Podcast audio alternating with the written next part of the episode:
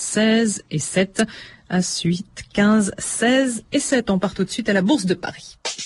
La Bourse avec regionjob.com, site internet de recrutement et d'offres d'emploi en région toujours la baisse à la Bourse de Paris, Vincent Bezot. Effectivement, Claire, la Bourse de Paris continue à digérer sa forte hausse de la veille. Le CAC 40 qui a atteint lundi un nouveau record annuel à 4566 points se replie actuellement de 0,42% à 4547 points dans des volumes de 1 milliard 700 millions d'euros. Dans l'ensemble, la tendance est également aux prises de bénéfices sur les autres places du vieux continent et l'euro first 80 cède 0,40%. Sur le marché des changes, la chute de l'euro semble enrayée. La devise européenne s'établit à 1,26 alors qu'à la surprise générale, l'indice IFO du climat des affaires en Allemagne s'est redressé au mois de septembre. Sur le marché de l'or à Londres, l'once de métal fin se négocie contre 465 dollars 65. Le CAC 40 lui abandonne maintenant 0,43% à 4547 points à la Bourse de Paris. Vincent Bezot pour France Inter. Retrouvez toute l'actualité boursière, des informations sur les valeurs, les marchés et les sociétés, ou bien consultez votre sélection par téléphone sur le 3230, 34 centimes d'euros la minute.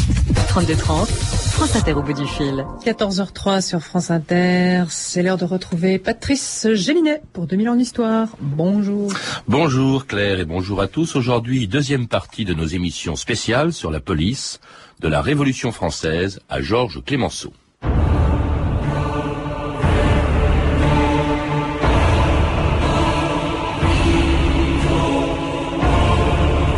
Point de gouvernement qui puisse maintenir les droits des citoyens sans une police sévère.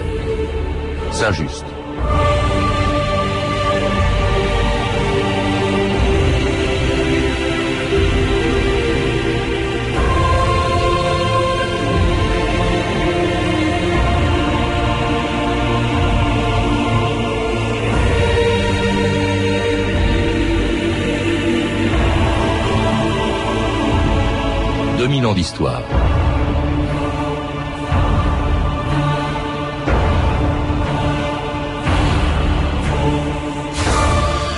17 juillet 1789, complètement dépassé par les événements, le dernier lieutenant général de la police de l'Ancien Régime, Louis Thiroux de Crône, remettait tous ses pouvoirs entre les mains du maire de Paris et d'un nouveau comité chargé d'assurer l'ordre et la sécurité dans la capitale insurgée. Après avoir loyalement servi la monarchie, les forces de l'ordre passaient sous le contrôle de la Révolution. Sur les ruines de la Bastille, qui fut pendant des siècles le symbole de l'arbitraire royal, une police nouvelle était en train de naître. Nous voulons la Bastille Laissez passer la délégation du comité permanent de l'hôtel de ville Je n'ai jamais entendu parler de votre comité. Depuis hier, les électeurs de Paris se sont assemblés à l'hôtel de ville et ont constitué un comité permanent chargé de veiller au maintien de l'ordre de la capitale. Comprenez, messieurs, qu'avec toutes ces innovations, il est bien difficile à un officier du roi de savoir où est son devoir. Ainsi, vous voici maire de Paris, monsieur Bailly Oui, votre majesté. Et vous, monsieur de Lafayette Je pense que vous aussi avez quelque chose à me dire.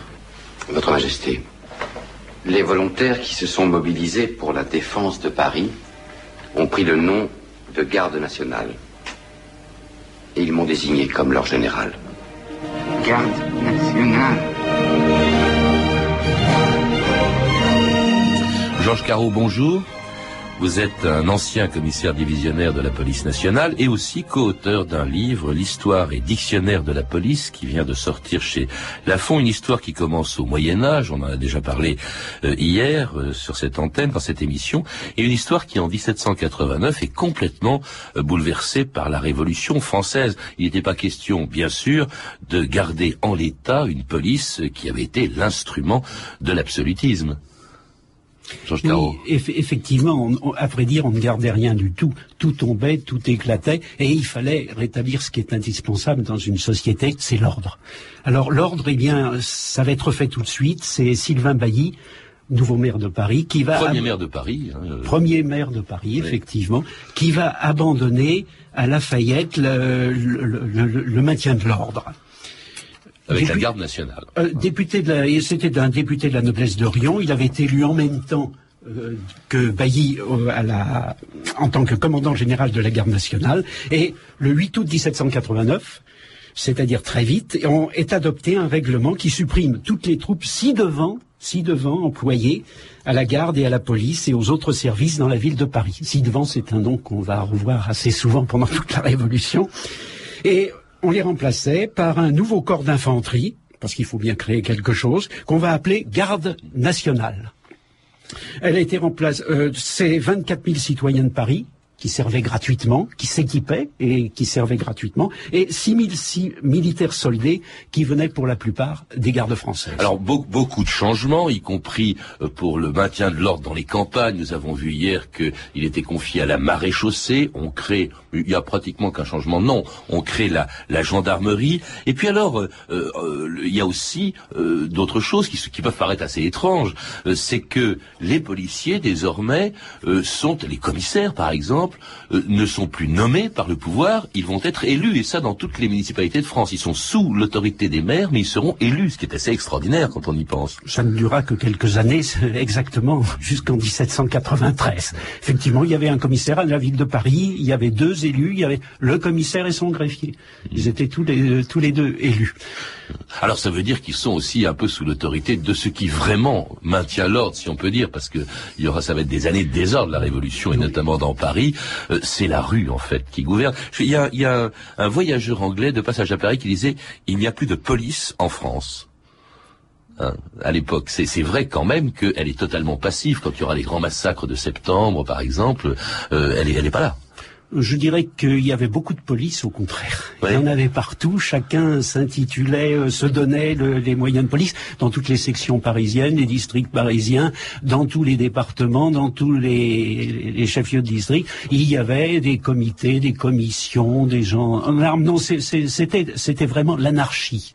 On en reparlera tout à l'heure. Et entretenu d'ailleurs par la division qui est au sommet du pouvoir en ce qui concerne les pouvoirs de police en 1792, il y a deux comités qui vont prétendre pendant quelques mois assurer le maintien de l'ordre en France. Il y a d'abord le comité de sûreté générale qui a des pouvoirs de police et il y aura un comité de salut public qui lui aussi va lui tailler des croupières. On ne sait pas très bien au fond qui dirige la police, euh, Georges Carreau. C'est-à-dire que il y, a, plusieurs. La police, ce sont deux choses. En, gros, la, SERP, ce sont deux choses différentes. Il y a la police de tous les jours, la police de sécurité publique, et puis il y a la police de sûreté de l'État. Ce sont deux choses très différentes. Alors, quand vous me parlez de ces comités, à vrai dire, c'est le comité de salut public et surtout le comité de sûreté générale.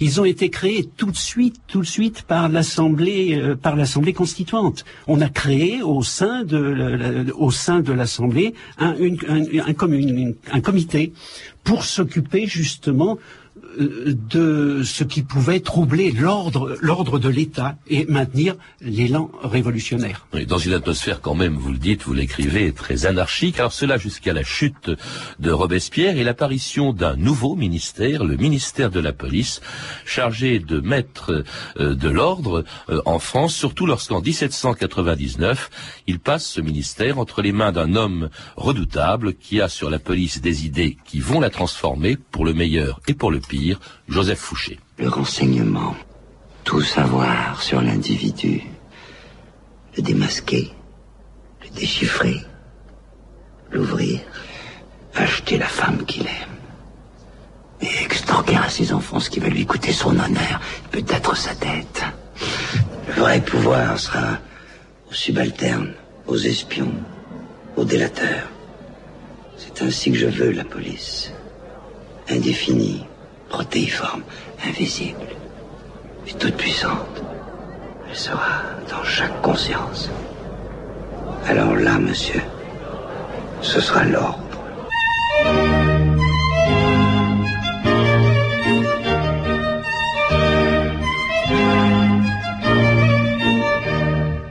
Et c'était un extrait de l'excellent film d'Edouard Molinaro, Le souper, avec Claude Brasseur dans le rôle de Fouché, qui est vraiment une des figures les plus marquantes, à vous dire, les plus marquantes et les plus redoutables de l'histoire de la police. Georges Carreau.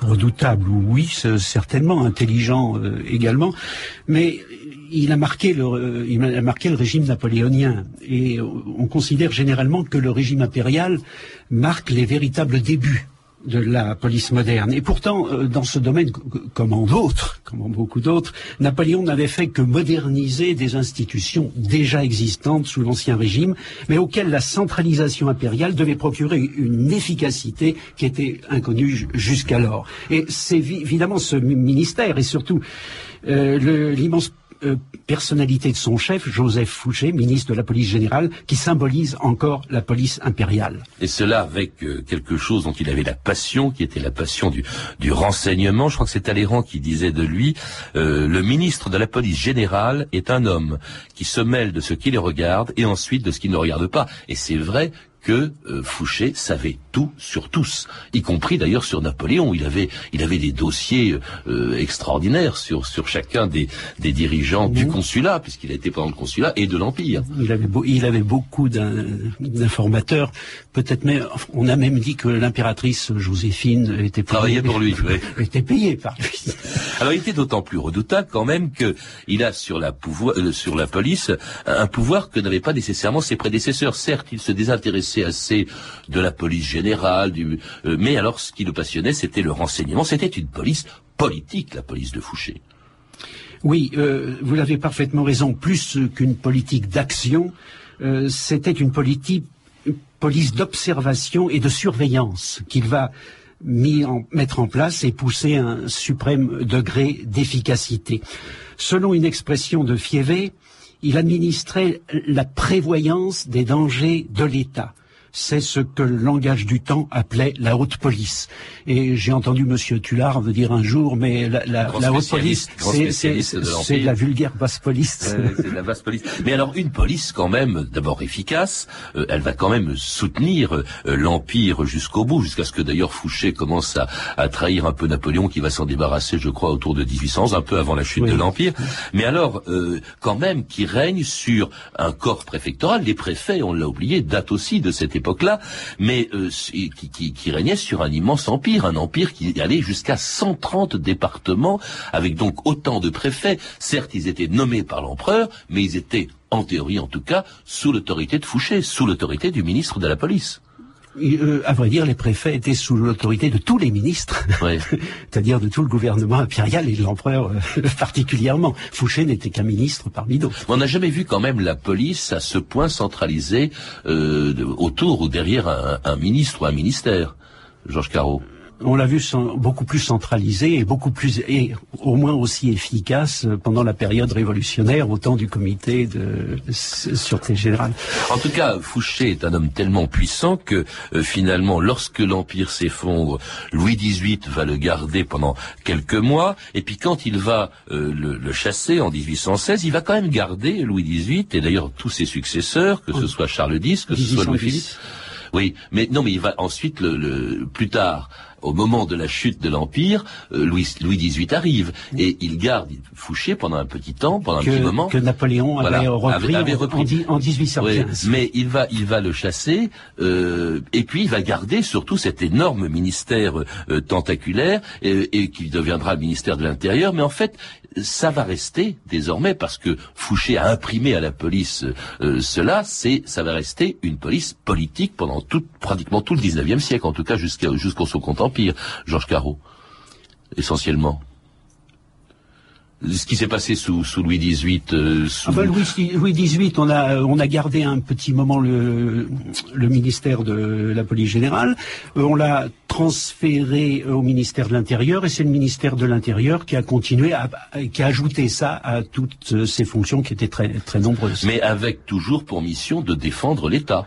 Entre, entre autres. Entre autres. Hein. En tout cas, ce sera le Mais, cas. Euh, je, je, pense qu'ils l'ont mal défendu parce que 1830, 1848 euh, prouve, prouve, que ça n'était pas aussi efficace que sous l'Empire. Hein, en tout cas, Louis-Philippe succède à Charles X, qui lui-même a succédé à Louis XVIII. Et alors, euh, quand il monte sur le trône, eh bien, il va confier en 1832 la sûreté à un homme presque aussi inquiétant que Fouché. Monsieur, j'ai tenu à vous annoncer publiquement que par décret royal en date de ce jour, vous êtes nommé chef de la police de sûreté. Qui sait si un jour, cette police de sûreté ne tiendra pas le soutien de l'ordre dans l'État? Mon cher Vidocq, je vous adresse mes félicitations. Monsieur Henri m'a suggéré de créer un nouveau genre de police. Ah, J'aurai mon bureau à part, carte blanche et pas d'uniforme. Plus tard, j'aurai de nombreux agents. Oui, j'en serai.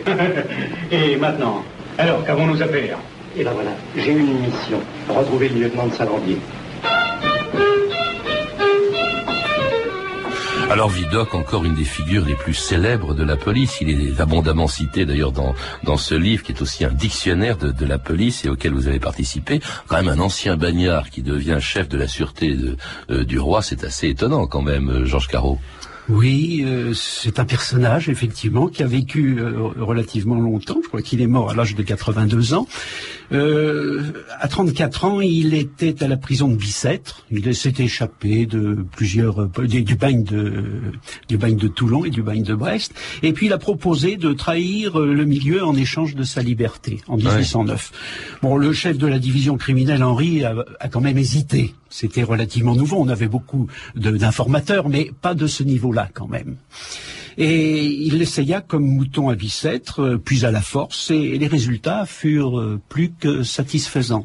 Donc, euh, il a été libéré. Il est devenu en 1811 le chef de la sûreté parisienne. Mais il ne fit partie ouais. jamais, jamais partie du personnel. Mais il le redeviendra aussi en 32. Ça voulait dire quoi, chef de la sûreté, euh, Georges Carreau? C'était un des services qui s'occupait de, re, de, rechercher le, le, les malfaiteurs euh, habituels. Alors avec avec des euh, policiers qui étaient, on l'a entendu, euh, on l'a entendu, qui étaient quand même sans uniforme. Or, vous le rappelez aussi longuement. D'ailleurs, je crois même que vous avez longuement écrit là-dessus. L'uniforme apparaît euh, très tôt, en, en 1830, juste au lendemain de la Révolution qui a chassé Charles X, qui a amené Louis-Philippe au pouvoir, avec les sergents de ville, hein, qui sont en quelque sorte un peu les ancêtres de nos gardiens de la paix, et avec un uniforme. Tout à fait, les ancêtres, oui, c'est effectivement. Mais euh, c'est un petit peu avant 1830, c'est en 1829 que le préfet euh, de Belém a... Euh, eu l'idée de remettre, mettre des uniformes à des inspecteurs de police qui étaient jusque-là en bourgeois.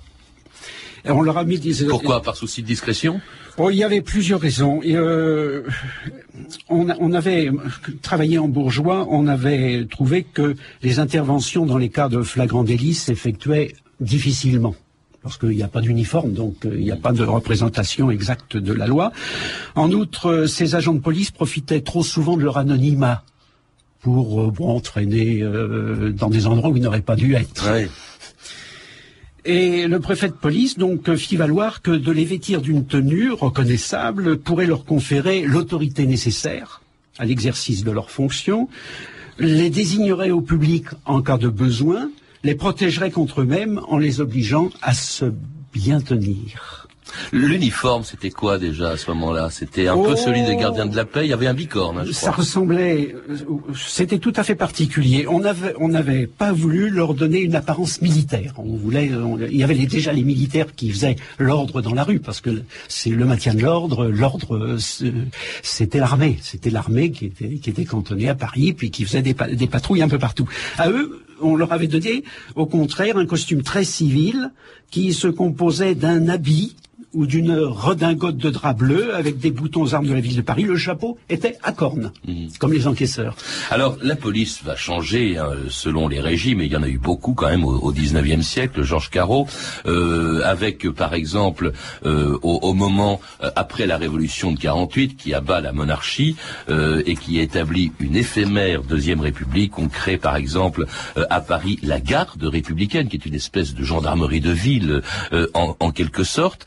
Et puis alors, et qui va d'ailleurs changer de nom elle-même quand Napoléon III va établir le, le, Second Empire. Suivant les régimes, la garde a toujours changé. Garde, garde royale, garde impériale. Alors, sous Napoléon III, elle s'est appelée la garde de Paris, hein, pendant tout son règne, pendant garde tout le Second impériale. Empire. Garde impériale, pardon. Et alors, euh, lui aussi, Napoléon III va changer ou va apporter une innovation qui demeure encore aujourd'hui et qui est sacrément importante. Il crée les renseignements généraux, je crois, qui à l'époque s'appelait la police des chemins de fer. Pourquoi? Oui. Bien, euh, les renseignements généraux avaient toujours la même fonction. Il s'agissait bien sûr de prendre la température de l'opinion. Le renseignement euh, politique euh, se faisait notamment aux frontières et dans les ports. Bon, du temps de Fouché, ça, ça fonctionnait très bien. Mais au cours du XIXe siècle, il va y avoir quand même et surtout à l'époque de Louis-Philippe, le chemin de fer. Et le chemin de fer, au contraire, les gens voyageaient et il fallait savoir ce qui se passait, qui voyageait, qui transitait. Et euh, c'est à ce moment-là que on a euh, créé un service spécial de la surveillance des chemins de fer. Mais comment c'est devenu Parce qu'on dit que c'est toujours, c'est l'ancêtre des renseignements généraux. Parce qu'il n'y a pas que dans les chemins de fer qu'on testait, parce que c'est le rôle, encore aujourd'hui, des renseignements généraux, qu'on testait l'état d'esprit de l'opinion. Certes, mais c'est venu, c'est venu de là. C'est venu de là. C'est venu de là. Il y a eu un commissariat central de la police des chemins de fer, et il n'y a pas encore tellement longtemps, il y avait toujours des commissariats, il y en a peut-être encore, euh, dans, les, dans les gares. Ah, vous devez le savoir, monsieur le commissaire divisionnaire. Ah ben, ça fait 20 ans. Que ça fait 20 ans que vous ne l'êtes plus. Alors, il faut croire, en tout cas, que ces renseignements, bah, ils n'étaient pas forcément excellents, puisque ils vont pas empêcher la chute du, du Second Empire en 1870, auquel va succéder la Troisième République. Alors cette Troisième République, elle va moderniser euh, la, police, euh, sans d'ailleurs tellement changer euh, son organisation ni même ses missions. Ce qui va changer, c'est le nom des sergents de ville, qui deviennent les gardiens de la paix. Je crois que c'est à ce moment-là. Gardiens de la paix publique en 1870. Et c'est à ce moment-là qu'on leur donne un képi, je crois. Oui, c'est exact.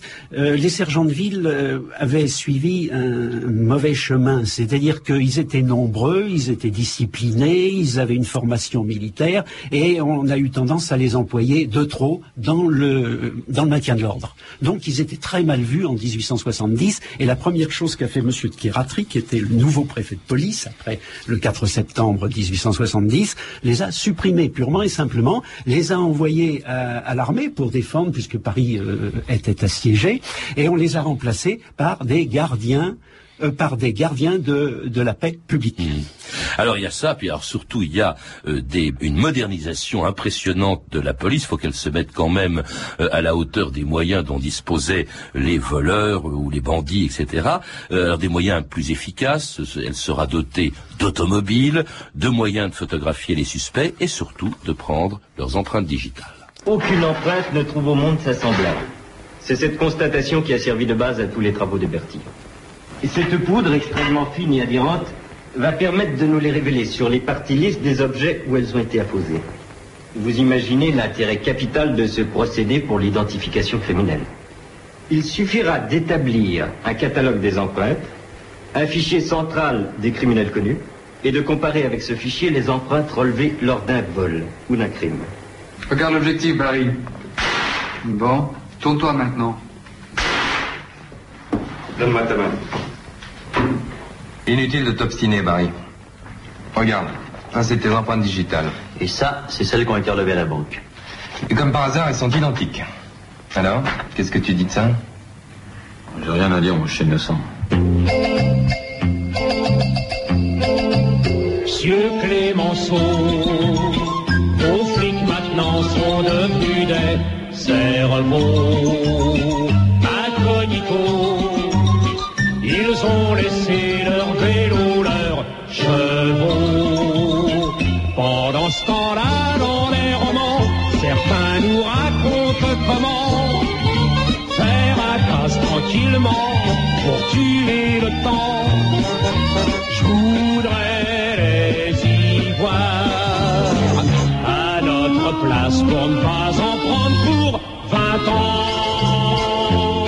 empreintes euh, digitales, genre le carreau, c'était une véritable révolution qui n'est pas due, hein, contrairement à ce qu'on a entendu, je crois, à Bertillon. C'est un Anglais, je crois, le docteur Galton qui les a inventées, ces empreintes digitales.